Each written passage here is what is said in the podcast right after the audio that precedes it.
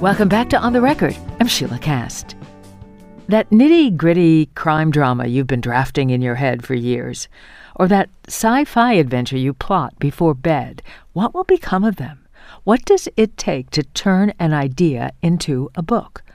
Amy Kaplan is president of the Maryland Writers Association and past president of its Howard County chapter.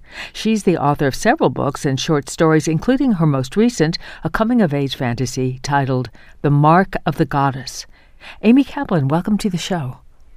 Thank you. Thank you for having me. What does the Maryland Writers Association offer to writers, both novice and professional? Well, the Maryland Writers Association supports writers at all levels of writing. Of our just around 700 members, we have uh, people who just have a glimmer of an idea of they think they want to write, all the way through uh, multi-published authors. We have uh, 12 chapters throughout the state uh, a First Friday program, which focuses mostly on poetry and, and uh, spoken word, a teen club program, which offers uh, writing clubs to teens at no cost, and then they get to be published at the end of the year if they choose. Wow. We also have uh, webinars, uh, an annual conference, networking opportunities, and lots of other fun things throughout the year. There's a lot. Tell us about your writing career. How did you get started? Well, I I've always created stories, even from when I was a little child, but I didn't actually have confidence to write them. Uh, I was kind of a victim of too much red ink at a young age, uh. and some difficulty in in uh, identifying misspelled words. So I didn't do.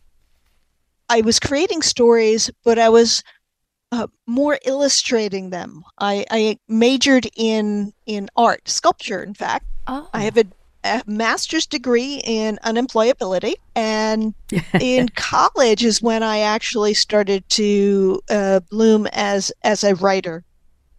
I had an English professor who who told us on the first day of class to write creatively. She was going to correct any issues, which she wasn't going to take points off for misspelling or any other technical issues, which was wonderful for me.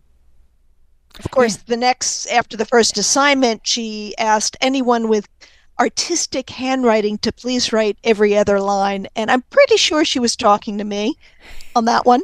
So I did a lot of learning. Those those dozen chapters the Maryland Writers Association has around the state are they based on location, on the focus of what writers are writing? What how are they organized? Well, each chapter uh, president uh, officers have uh, the ability to uh, tailor their program to the needs of the local authors. For instance, we had one group that they would mostly get together and talk about their what they were writing on. We have other groups that bring in speakers. Uh, they do open mics critique sessions.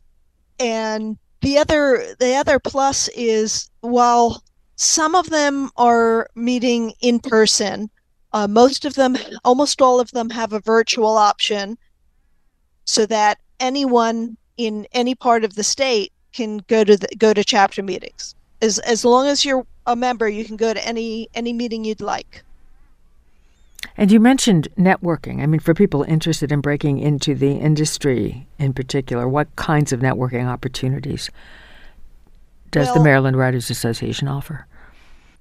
Since writing is primarily a a uh, solo event, getting out and uh, talking with other authors is is very important. We have at there's always an opportunity at meetings to socialize and and talk talk with the, either the speakers or the writers. Our writing conference is uh, a huge opportunity to to network. We have um, agents, we have our keynote speakers come in, and uh, there's a lot of opportunity to talk to other people. Uh, one of my my first novel that was published was from someone I met at uh, one of the MWA conferences. That's author Amy Kaplan, president of the Maryland Writers Association. On the record on WYPR. I'm Sheila Kast. The group has about 700 members statewide, both emerging and established writers of all genres and disciplines. What have you learned from participating in critique groups?